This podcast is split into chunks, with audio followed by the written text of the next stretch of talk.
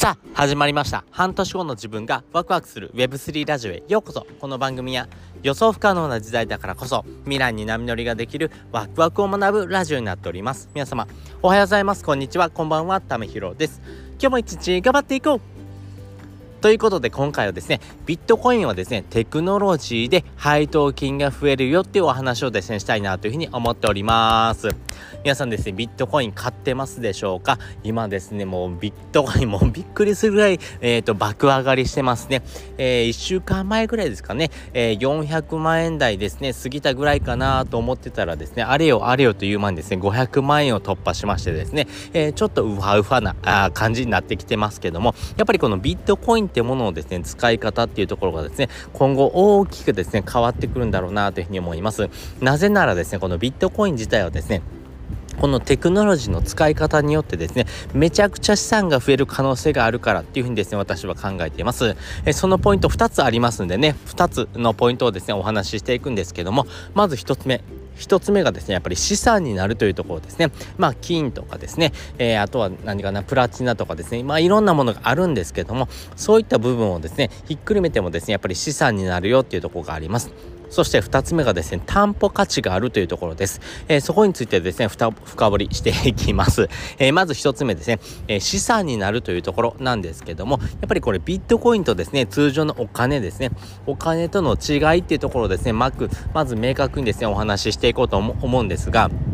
えー、ビットコイン自体はですね、えー、枚数が決まってます。にせんひゃくまんまいっていうような枚数がありますんでね、えー、刷れる枚数がですねすでに決まってます。その中でもですね、えー、にせんにじゅうですね、えー、さんねん時点ではですね、えー、全然ですねこの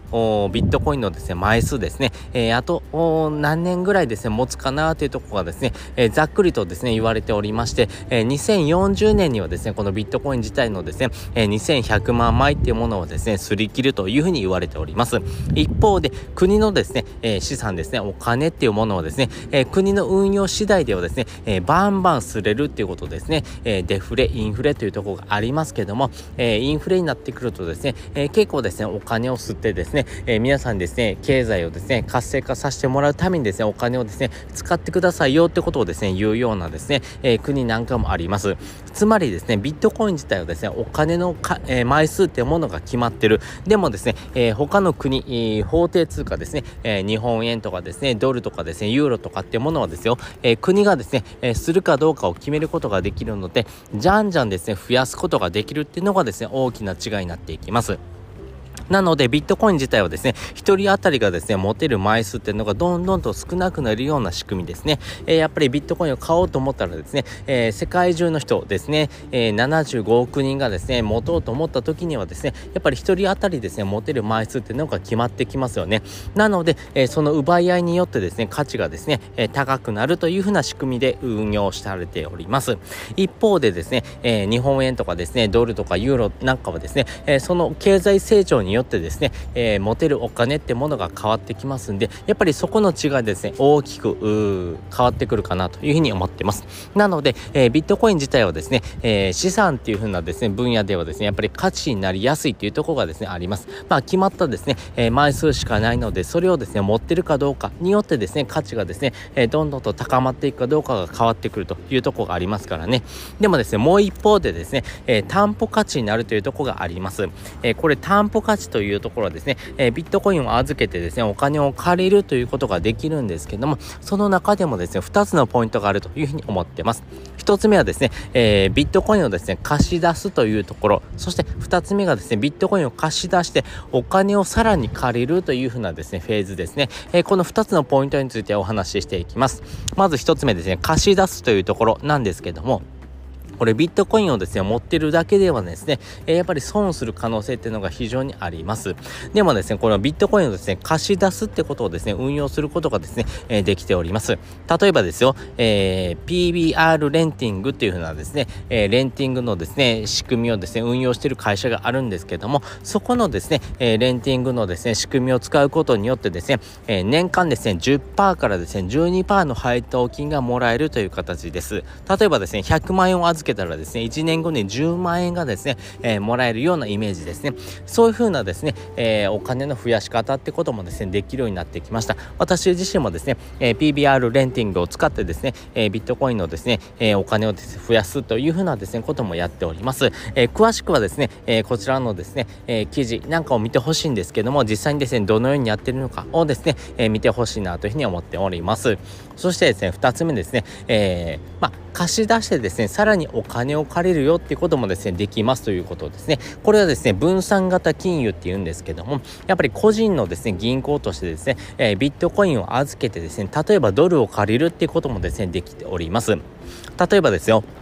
ひゃくまんえんのですね、ビットコインを預けてですね、えー、借りることができるですね、えー、お金。まあね、そのレートにもよるんですが、でも大体ですね、私自身で言うとですね、大体にじゅうごまんえん分ぐらいのですね、ドルを借りてます。ひゃくまんえんのですね、ビットコインを預けて、にじゅうごまんえんのドルを借りるというふうな形でですね、運用してます。そしてですね、預ける手数料、そして借りる時の手数料なんかをですね、えー、相殺していくとですね、大体 にパーセント ぐらいがですね、かかるというふうに言われております。まあ年間 にパーセント のので、えー、大体ですねごせんえんぐらいですね。つまりごせんえんをですね、えー、払ってですねにじゅうごまんえん借りれるって思ったらですね、めちゃくちゃ安くないですか、えー、めちゃくちゃですねお得だなと思ってですね、私は借りてるんですけども、まあ、そういった部分がですねできますよってことで言うとですね、えー、ビットコイン自体はですね持っててもですね資産価値がですね上がっていきますし、えー、プラスアルファとしてですね新たなテクノロジーですね貸し出すということもできますし、貸し出してですねそれをですね運用することによってドルを借りれる、そういったですねテクノロジーがありますんで、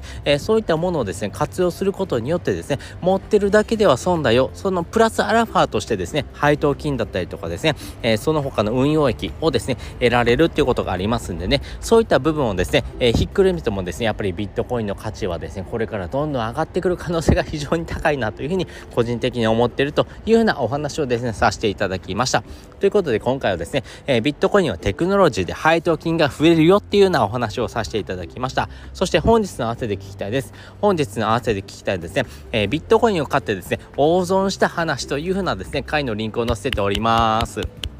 皆さんですね、えー、ビットコインを買うって言ってもですね、いやとはいえちょっと怪しいでしょ、危ないでしょ、これどうなのって思ってるかもしれないので、えー、そのですね私自身がですねうわーこれ大損したなっていう時のですねお話をしておりますんでね、えー、よかったらですね、えー、ビットコインを買う参考にですねしてもらえたらいいのかなというふうに思っております。ということで本日もですねお聞きいただきましてありがとうございました。また次回もですねよかったら聞いてみてください。それじゃ